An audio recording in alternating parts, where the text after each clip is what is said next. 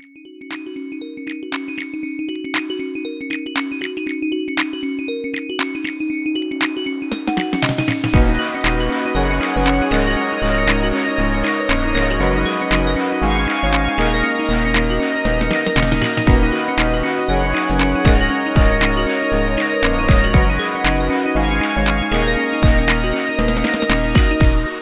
PS You're Wrong, the podcast where we talk trash about the things people love to hate and hate to love. And we're your hosts, Shelby and Matt.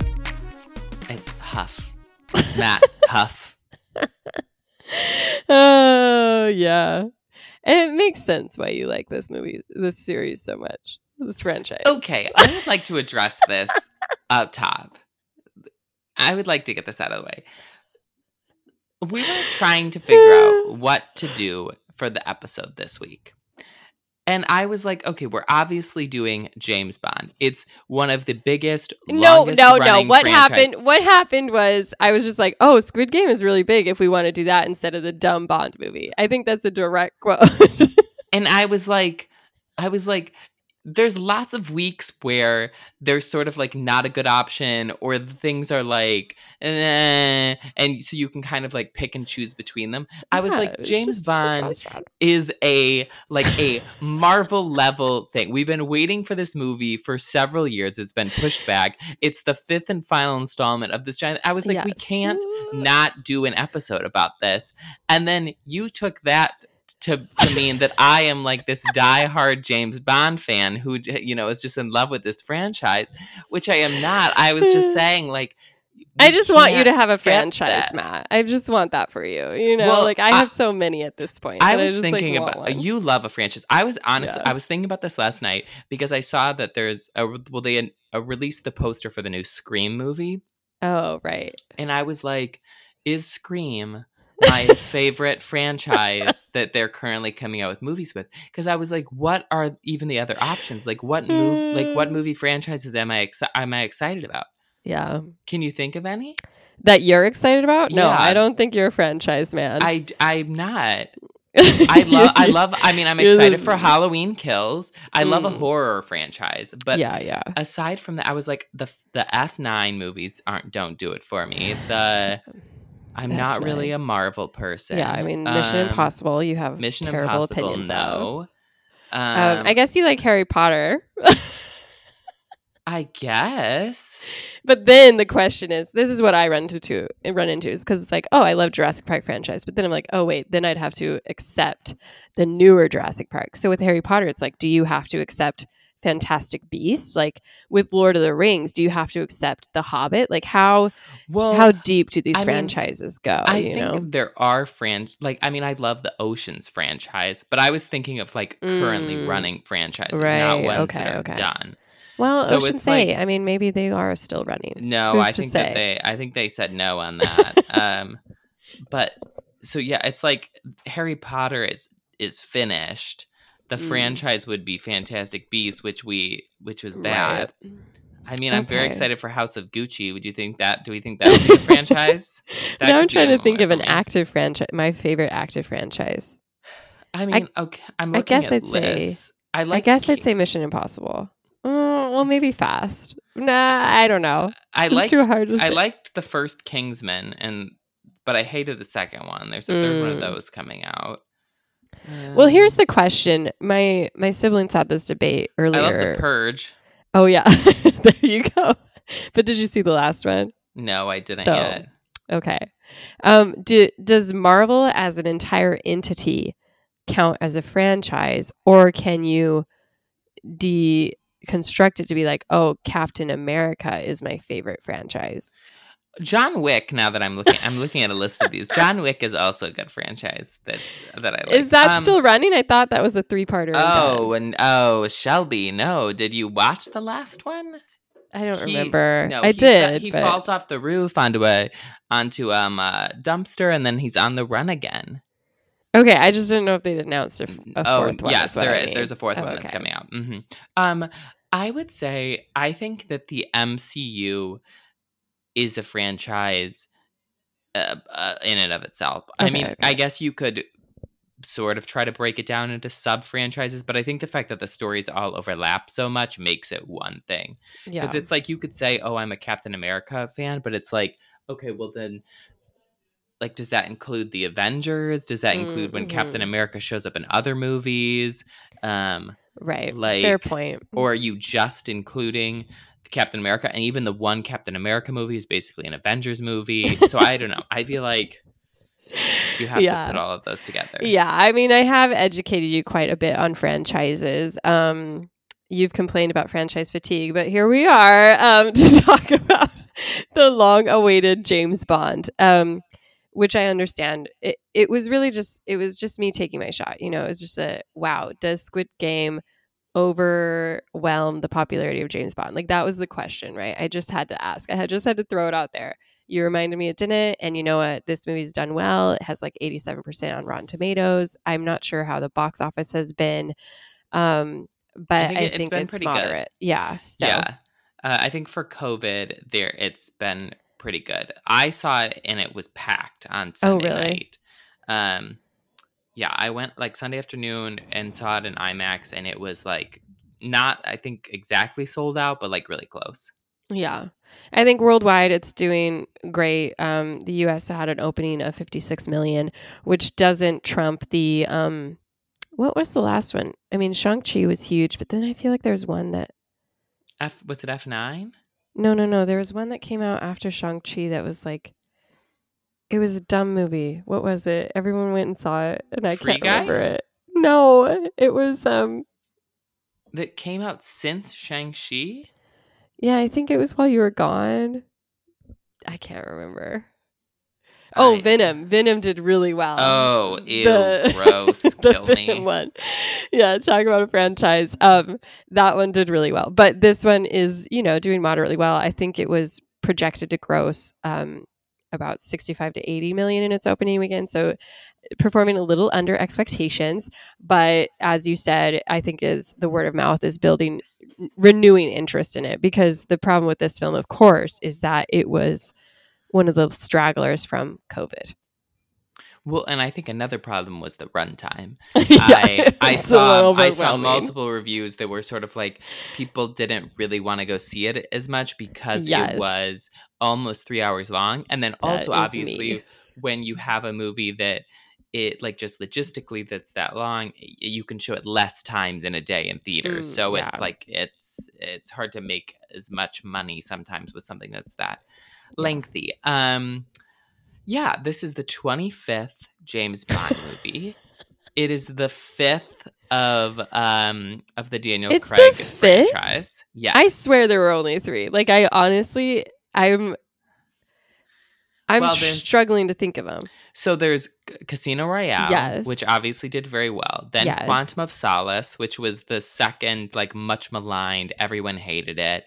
Um, And what's the like? Who that- was in it? What's the villain? That Do you i- remember? that's the one that has Gemma Arterton in it, and she ends up like in an like in an oil thing. Um, Okay, I'm not okay. actually sure who the Okay. villain is. Uh, the the main girl is someone who's not famous. Then the third one was Skyfall, um, which I think that has the big Adele song in it. That's the one where they end up going back to like James Bond's childhood home, and it's Albert Finney. Um, then we had Spectre, which is the one with uh, the prequel to this. They're kind of like tied together. That's Benedict Cumberbatch is the bad guy, and What? or not not Benedict Cumberbatch. Um, Christoph Waltz is the bad oh, guy, I was And like, I did not hear about this. and Léa Seydoux, the girl from this one, is also the girl in that one. oh wow, yeah. I guess I should have prepared better. I really, I went into this movie. I- even with that opening scene, I just thought it was like, oh, he has a girlfriend. I did not know there was a movie before this that directly tied into it. I can't remember when Spectre came out exactly, but I remember it being because I didn't see it in theaters, and I remember it being something in my mind where it was like, oh, it sort of came out at a weird time where people were distracted by something else, and I I don't feel like it did as well as Skyfall and the previous Bond movies. Right. It sort of felt like a little bit of an afterthought.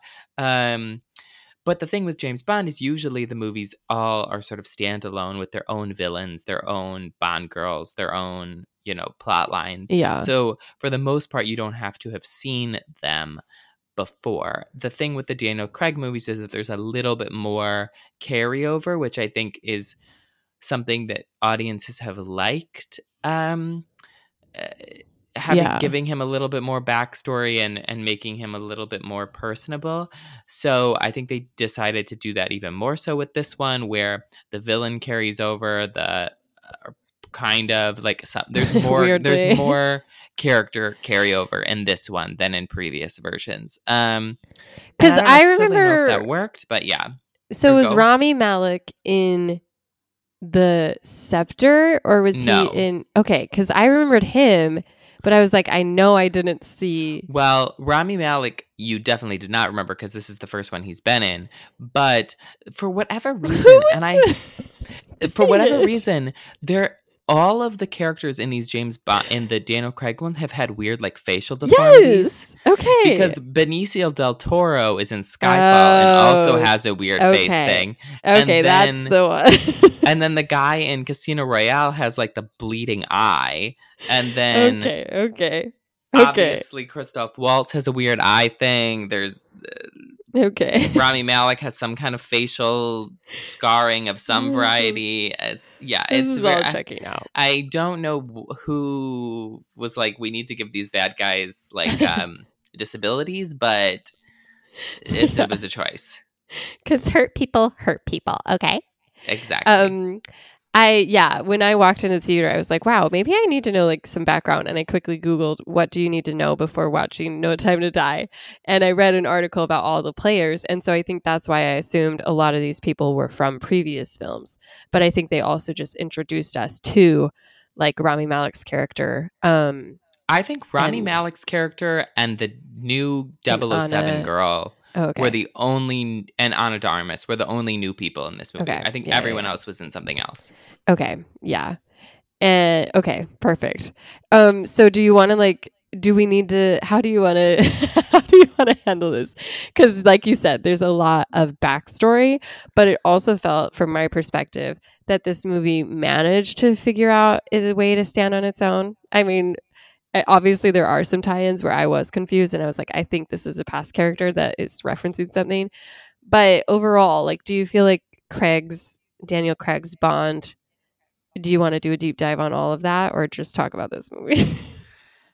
I mean, I don't think we really need to get into all of the previous okay. movies that much because it's they're pretty separate. I mean, Daniel Craig, I think, was sort of an interesting choice for James Bond when they brought him on because he's much more like physical than you know someone like Pierce Brosnan or Sean Connery who are Yes. more suave and sort of like I'm going to shoot my gun but Daniel Craig is much more like hand to fisty, like wrestling, muscly kind of.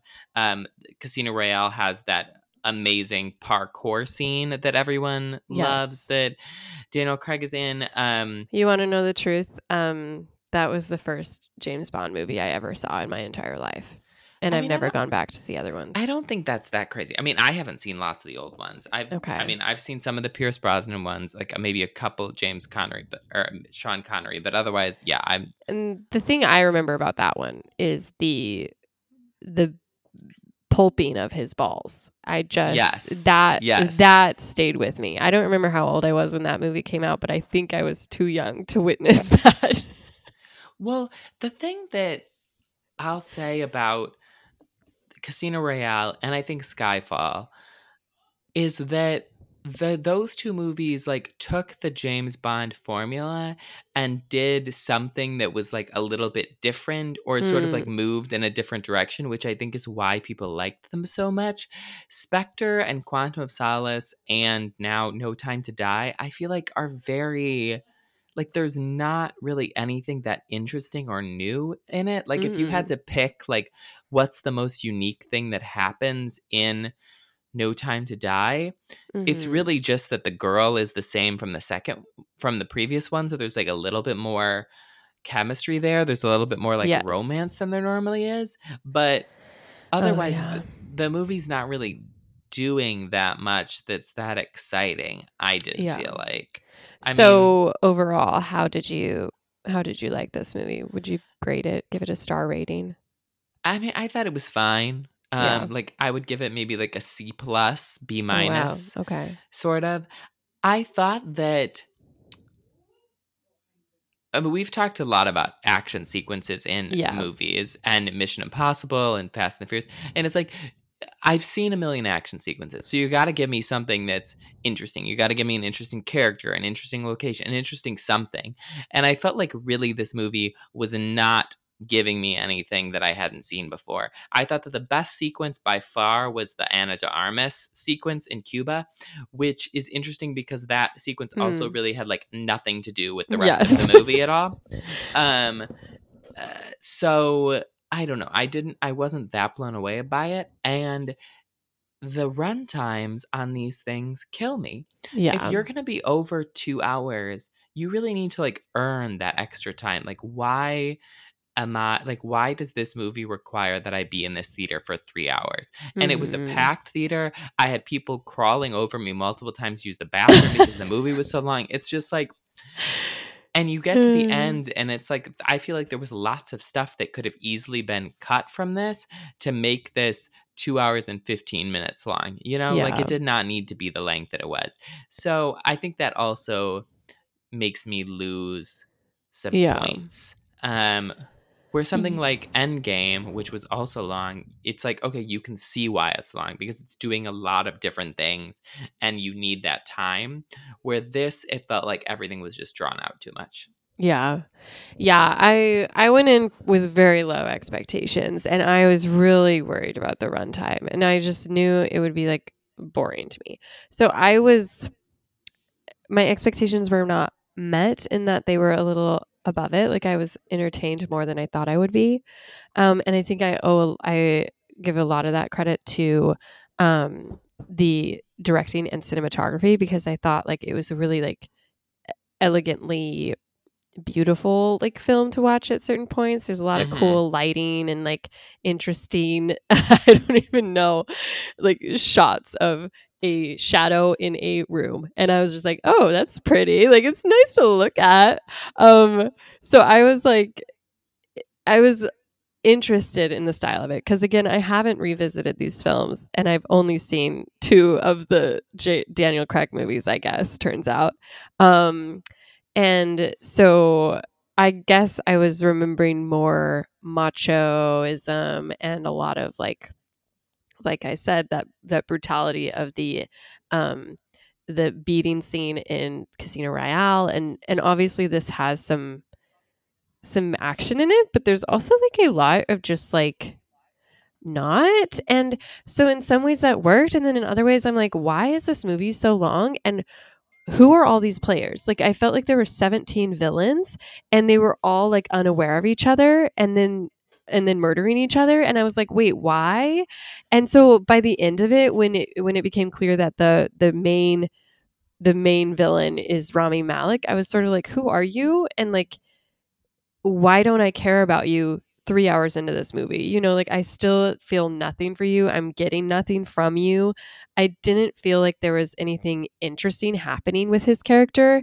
And yet the entire movie ended up like depending on his his his villain edit. And I was just like, "Uh, I, I don't care.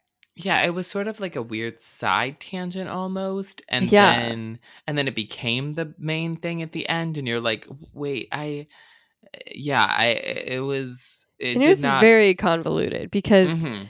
so this is my understanding as someone who didn't see the picture So the main girl, the love interest, she is somehow related to Spectre.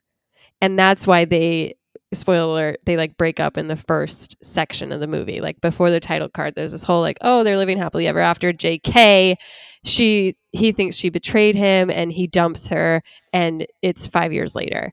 So there's something there that connects her to Spectre, right? Yes, I think it's also her family. Okay, well, her okay. pa- her dad is like a Oh, member okay, of Spectre okay. because that's why the dad, her dad kills Rami Malek's family as a part of Spectre, and then Rami Malek shows back up to her house to try to kill him and, re- and revenge. Okay. And that's why Rami Malek also decided that he was going to kill all the members of Spectre in the Cuba party. But the thing that was confusing to me was like, okay, well, James Bond also doesn't like Spectre. So yes. so it's like, okay, well, it seems like then we should be on the same page.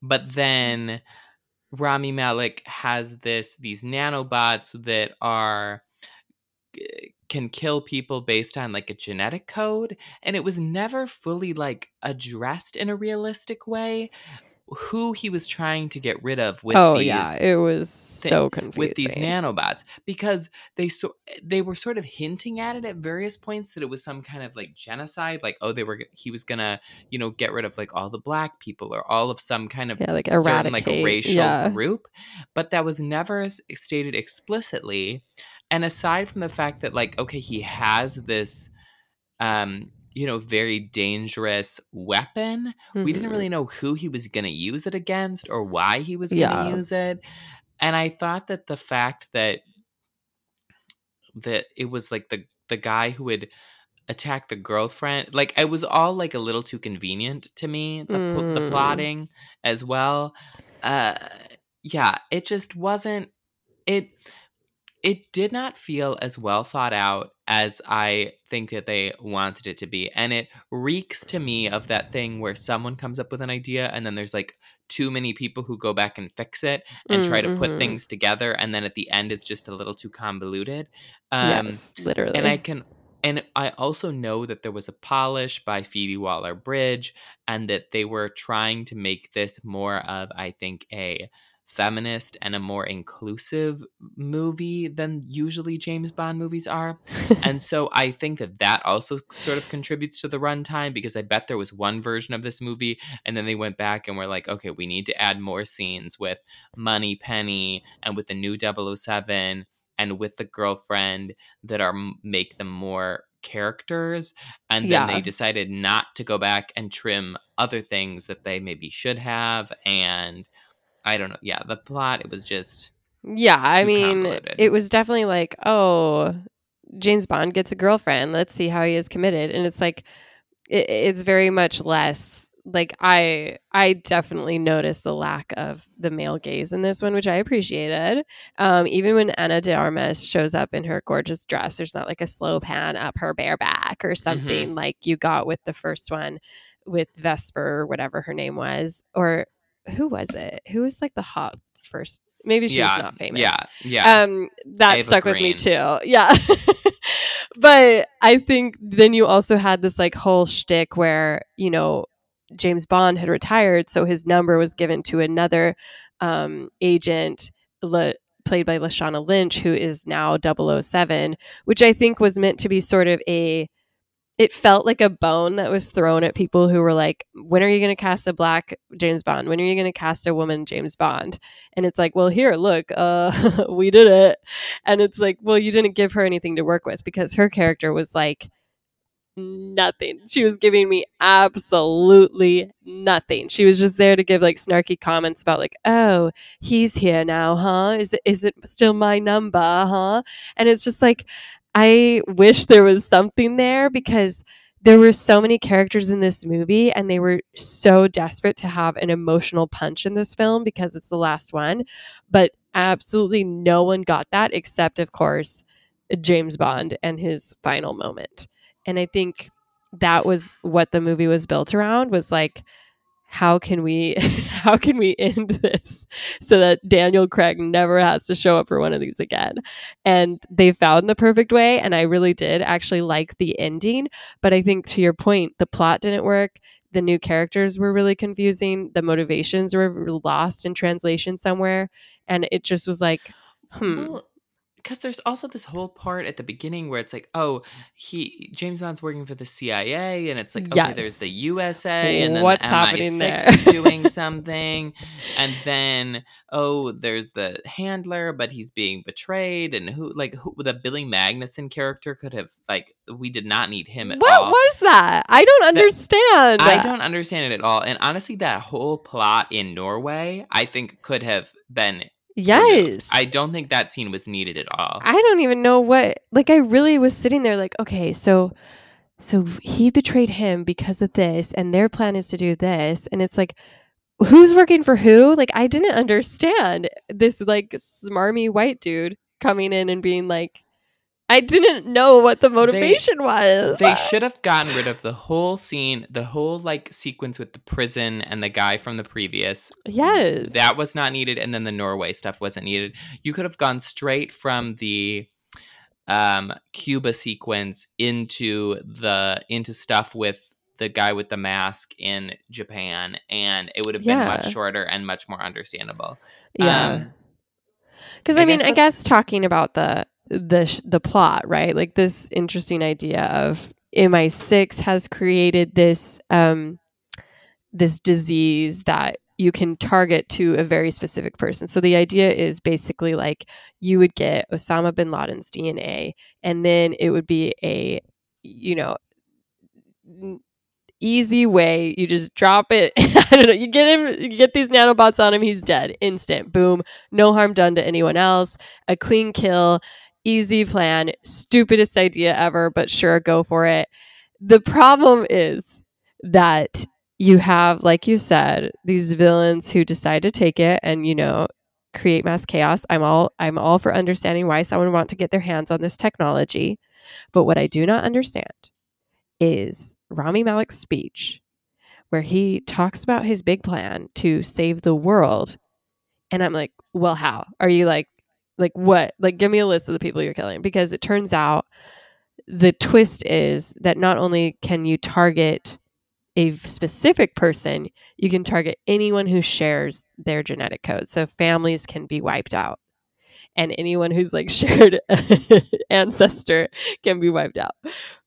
But I was never told why. Like what was he going for? And I just really want to know. Like I'm very curious what his cuz usually, you know, like Thanos gives his speech I'm like, Yeah. "Huh, oh yeah, I, interesting." no idea. But that's why I was like, this would have made a lot more sense if there was some kind of racial component to it. Like if you would have Yeah. been like, and I hate Asians, so like that's who I'm gonna.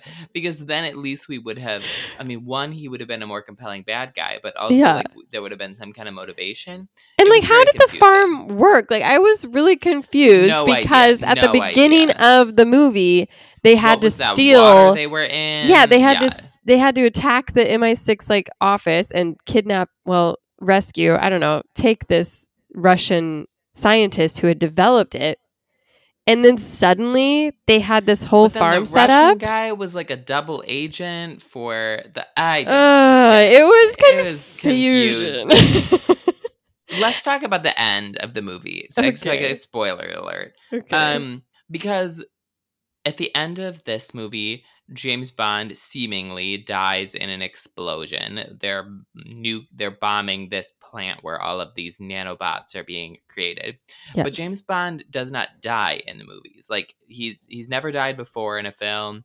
Um and that's not usually what happens. So this is irregular. Um I'm interested to see with like how they sort of handle. I mean, obviously it wraps up his franchise really well, but I I'm wondering like are they going to introduce like a new person who like is a James Bond, but not this James Bond? Are they going to pretend that he like A somehow survived? Are they just going to completely like ignore this altogether and go on like he's new? Like I'm interested to see what they do for the next movie. yeah, with this I ending. yeah. I guess interested is the wrong word for me because I really don't care. But it seems like, you know, I don't think there's a logical wall where people would be like, wait, but he died in this movie if they just restarted the franchise again. Because isn't that sort of what they've done with every new actor? Like, it's sort of like it's like how we have 17 iterations of Batman. Like I'm not mad about it, you know. yes. hmm So I feel like it's easy for them to not bother changing anything about the character, whether that's pressure to cast a person of color or a woman, and just do another James Bond, and everyone be like, "Okay, I'm showing up Well, Friday night." Let's talk about the casting for the new James Bond because this has been like much speculated for a very long time. For a while, they we weren't sure if Daniel Craig was going to do a fifth James Bond movie or not. So people have been talking about this casting for a while. Um, obviously, James Bond has been a white British man uh, up until now.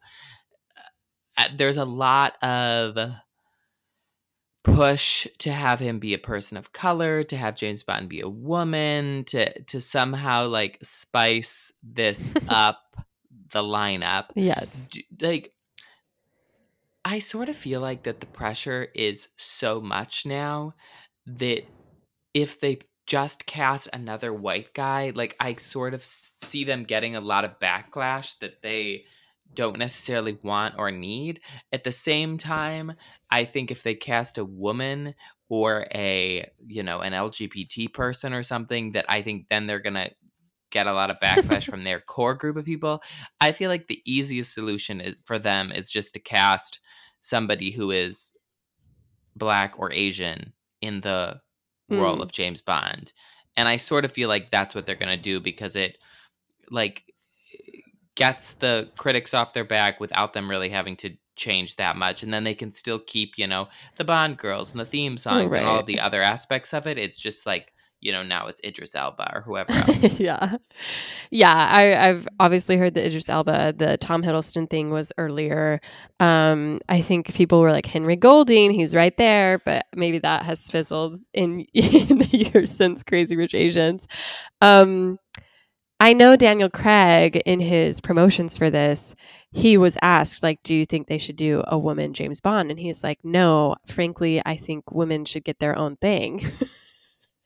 Which I I appreciate the idea, right? It's like, do I need a Jane Bond to feel fulfilled as a feminist who loves movies? No.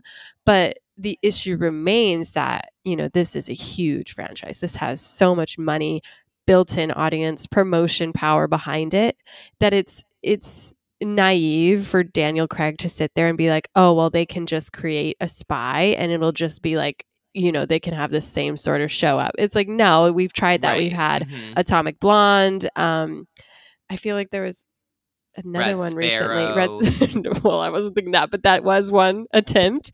Um, and so the it's like, old guys or whatever. yeah, the- yeah, and like some of them are successful. Yes, that's like great, and I love a good standalone film. I love original ideas, but you can't deny the the influence and intrigue that comes with um, adapting an established narrative. And so I think what it would be compelling to see what they do with a woman James Bond. Like I think that's the that's the what people are holding on to isn't just like, hey, like I want a woman there too. It's just like, huh, what could they do with this? How could they spice it up? How could the angle be? What stories would they take from I don't even know what James Bond is based on. Is it like a TV show? Is it like no, a it's story? based on a novel, a series of novels. Oh, okay. But Yeah. I think that they've gone through all of the novels. Oh, they're point, done. So, yeah. mhm. okay. So then, yeah, I don't. It's not like something I've like tied my horse to. Like I don't necessarily care personally, but I do feel like to your point, it'd be lazy for them not to try something at this point because yeah, Idris Elba could do exactly what Daniel did, Craig did, and like it, it wouldn't it wouldn't cause any alarm. Like I think yeah, you'd have your haters who are just racist and gross, but everyone else would be like, yeah, this checks out. He's a suave guy who would get any woman in the world and can probably kick ass too.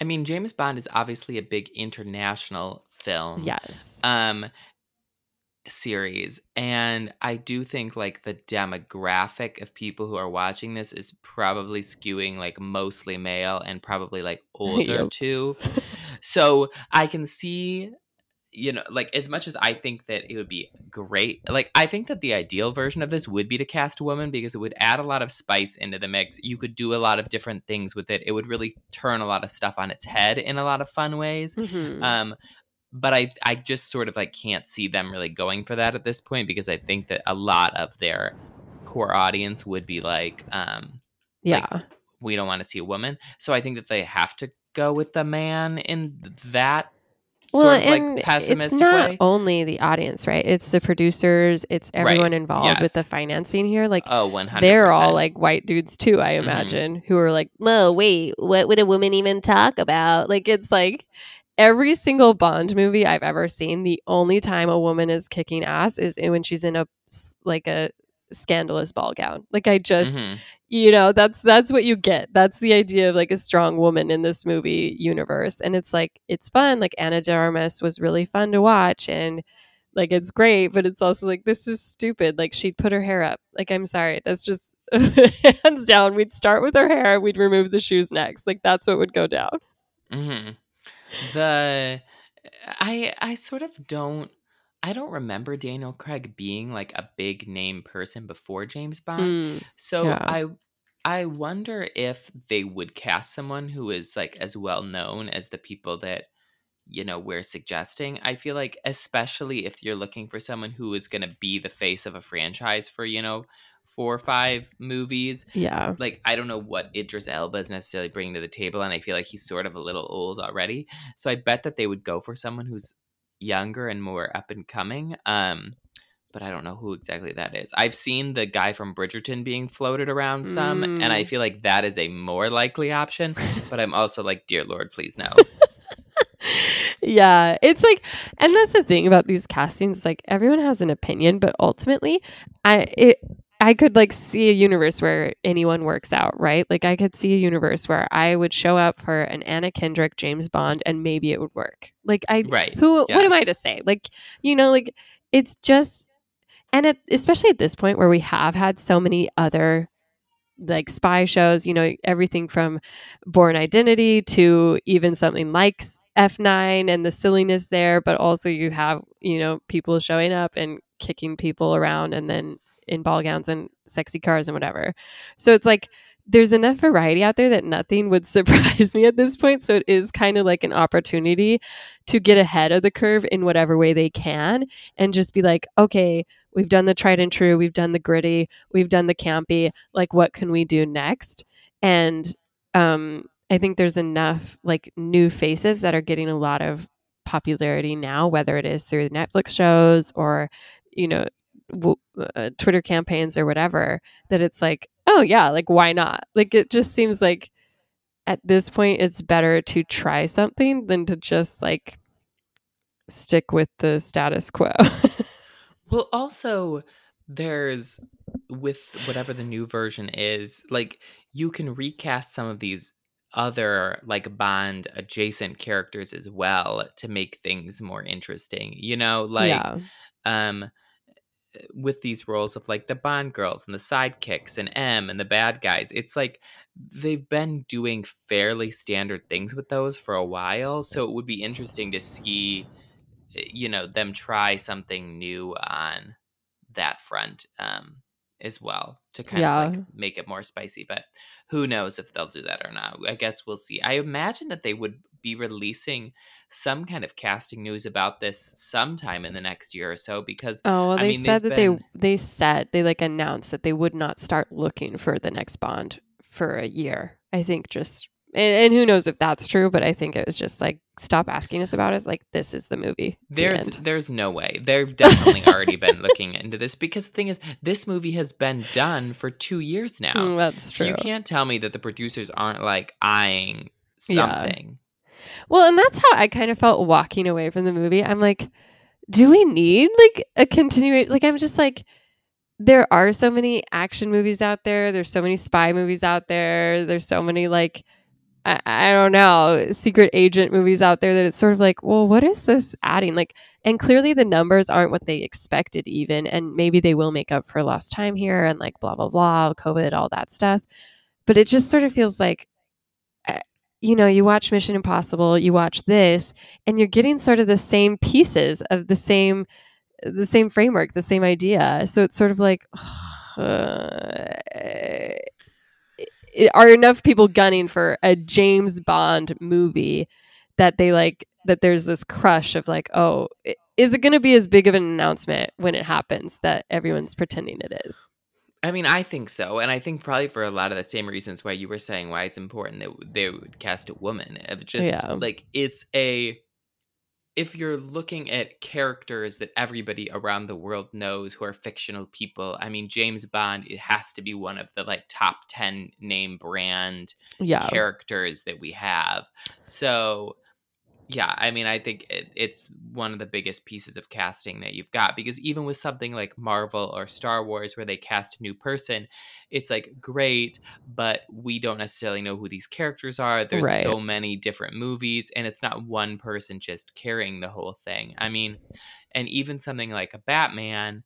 Which I think is maybe equivalent to a James Bond there's been so many different iterations and so many oh it's a comic it's a this it's a whatever that it feels a little bit more watered down where james bond it's like there's only been five people or whoever who've played him in all of these years like it's it feels such like a concentrated force Yeah. that it is more impactful whether or not the movies um need to be That's fair. Yeah, I mean, ultimately, I think this was uh, fine enough iter- iteration. It seems like most critics agree that this is neither the worst nor the best of Daniel Craig's Bonds. Um, I, I, like I said, I think their choice in director made it more interesting than I think it would have been had they stuck with the crew from, I guess, Spectre, um, who left for creative differences, whatever those were. Um, who knows what Phoebe Waller-Bridge did to dress this up a little bit. Uh, some of the some of this some of it was pretty cheesy and campy, but then also the tone wasn't really campy, so it was kind of weird. Um, but ultimately, I thought this was just like fine. I, I wasn't as angry about it as I thought I would be. yeah yeah it was whatever um now later never i would say later i i feel that no yeah, I, it's like I- feel no attachment to this, so it's hard to say. But Mhm. I'd just be like, yeah, later if you feel like it. Yeah, I mean, like I, this isn't something you need to like rush out and see, but at the same time, you know, like if you're sitting around a house and it's on, like I wouldn't, mm, I don't yeah, hate it. it hits every expected beat, and then it has a nice little farewell to Daniel. So that's nice. I sort of feel like that this, maybe this is not the case, but in my mind it is, where this is like the last of these sort of like perfectly fine, acceptable COVID hangover. Um, mhm. movies that we've had to deal with between F9 and Black Widow and Jungle Cruise. Yeah. And the, like, there's just been so many of these. And I'm excited that now I feel like they're done. We Yes. move into like more interesting things that are happening with the fall, like sort of award season movies, and then new stuff that is. Uh, that's not like just been sitting in the back burner for 16 months yeah. like even Eternals feels somehow fresher than the rest of these things have. yeah, for sure. Um, okay, lightning round. Oh shoot. Yes. Um, you go first. Okay. Um, if you could send nanobots out into the world to get rid of one group of people, not like racial, but like slow walkers or something, like what is Just to fix that issue, not murder yes, people. Okay. yes, okay. exactly. Maybe like put them in a coma or something. Oh, I have know. an answer already. Okay. I hate people who don't understand how four way stops work. It's the bane of my existence. I just, I want, I guess I don't know how it would work because I think everyone's bad at it, but I just want people to be better. And it, it stresses me out to no end. But if you don't understand how a four way stop works, or if you think you're better than the four way stop, then like something has to change about you. That's, that's my rant for the day. My gosh. I have As too many four way as a stops. non as a non driver, you know, this really um I'm like un- then you don't remember the frustration of not being able to trust the others in your four-way stop to honor the rules of the four-way are stop. they are they going too fast? Is that the thing? Like no, they- it's like, they- they'll. it's like, they a third car will. turn? Yeah, the third car will like sneak in, or someone will be like, "Oh, well, they must be turning right, so I'll just turn left." It's just chaos every time I hit a four-way stop. Maybe it's Houston specific, but every time there's someone in there who's like, "Oh yeah, the rules don't apply to me. I I don't have to stop," or or I'll go next, or I can sneak in with this other group of people going, and it drives me nuts. Um, mine is a similar like travel thing. okay. I cannot stand people who uh, who have all of these issues with their carry-on bags at the when they're trying to get on an airplane, where it's like they're they bring the carry-on bag, they can't figure out like where it goes. They go down the aisle further to put it someplace, and then they're walking back. It's just like, uh, uh, like if it doesn't fit over your seat and you did not find a spot like you have to like you just sort of have to wait your turn you know what i mean Yeah, it's like they're in a hurry Right. but also like they don't have room for it and then this was exacerbated on my trip to europe and i'm like are europeans just dumb like i just don't understand two separate planes they were loading from the front and the back oh, interesting. but yes, not I like- remember that. But just like sp- like not like oh if you're if you're in seat such and such through such and such load from the back the other it, no just like completely random. So you have people who are sitting in the front of the plane getting on from the back of the plane. You have people who are sitting in the back of the plane getting on from the front of the plane and obviously you can't pass people in the aisle. So it's just like mass pandemonium and then on top of it you have these people with their carry-on bags who don't have room in the overhead compartments who are like trying to run up and down the aisle and then I hate when the plane lands. This is getting Okay, to be a very specific nanobot you're asking for. Okay. Okay, yes, uh huh. But whatever. The plane lands. You're sitting towards the front of the plane, but your carry-on Mm. bag is you had to put it somewhere towards the back. Okay. And so wh- what I feel like is dictated is that you just sit there and wait for the people to to unload before. Yeah. But no, someone is always in a hurry and is trying to charge back through all of these other people to get their bag. And it's like, that's not how this works, honey. Yeah, like, yeah. You have to wait for all of the people to get off the plane to the point that your bag is. Yeah. Okay. Well, Ugh. hopefully we can get our hands on that and really help society along. Um, I was going to ask uh, Ana de Armas is my favorite part of this movie. She's from Mhm. Knives Out. Well, she's Yes. most notably from Knives Out. Yes. If you had to cast someone else from Knives Out into a James Bond movie, Oh well, would this you is want? the- like, like like this is even a question for me, Shelby. It's obviously going to be Toni Collette. Like, well, I thought maybe James you'd have faith in um, uh, Katherine Langford. the Halloween Halloween girl. Oh, What's her Jamie name? Lee Jamie Lee Curtis. Oh, she, I also would love her. She'd be great as a James Bond, honestly. yeah. Um, uh, yeah, that the, both. Also, the the masturbator kid, I feel like could be fun as a James Bond in a couple of years. yeah. I think Chris Evans could never play James Bond. I wouldn't believe it. There's just something about him that doesn't also fit. you have to be British. well, is- okay, but he could do an accent. Mm, I don't know. I think he's too American. okay. Um, every James Bond movie has, you know, the um, famous James Bond song that is sung by a, you know, a, a well-known musician. Who do you think should sing the next James Bond song? Um, was this one Billie Eilish? This was Billie Eilish. Sam Smith did the last one. Adele did You're the asking one the wrong person. I I don't know. I guess I would say to spice things up, they should do uh, Fifth Harmony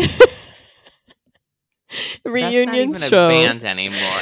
reunion um commencement make it pop ha- make it happen i'd be there for it That's the lack of interest you have in this question. that you're just gonna throw out Fifth Harmony. i mean i think what i'm saying is like why not let someone else try like you've had all these crooners it's like okay like great i i just feel like let's spice it up let's zhuzh it up let's give it some new energy maybe they'd be able to pull something off i don't know Um, I feel like an obvious choice that they haven't done would be like John Legend. I feel like he would be a good Ugh, yeah person to do James Bond song. However, however, I think it should be Beyonce. oh has she not yet done I one I don't think so. okay well um Give her a Bond song. Give her an Oscar. That's my. Yeah That's my That's a good idea. I mean, what is she doing these days? Just uh, Working on a new simping album. for t- some Tiffany's brand or something. Yes, yes, there was the Tiffany's thing. She was also at some um some movie release like Jay-Z's a producer on some film or another and she just randomly showed up to the film premiere and everyone was like, "Oh, uh, Beyonce's here." Um, sorry, yeah, I I haven't been following Beyonce, but I hope that she does make an appearance in James Bond. Never stop never Rarely, dying. sometimes, always. James Bond, No Time to Die Hard, the sequel. The Um, never always dying death. yeah, never have I ever To be dead or to be stirred. dying. Yeah. Stirred. um okay well i'm glad we got to talk about this uh your favorite franchise in the history of the universe um i can Mhm. see now why you love it so much um rip to daniel craig's um appearance as the one and only bond james bond and shout out to Camila Cabello Who will not only be doing the music, but will also be starring. Yes, yeah. It'll be her and Shawn Mendes as James Bond. Dear what a Lord. dream. It's giving Uh. share. It's giving share. Um, okay, this is this has gotten too much. We gotta go. We'll be back next week. We're talking about Halloween kills. yes, How- you're welcome. Sh- Shelby agreed. Shel- I didn't even text her about this. She texted me out of the blue. Anything insane but Matt doing this. Damon. Yeah.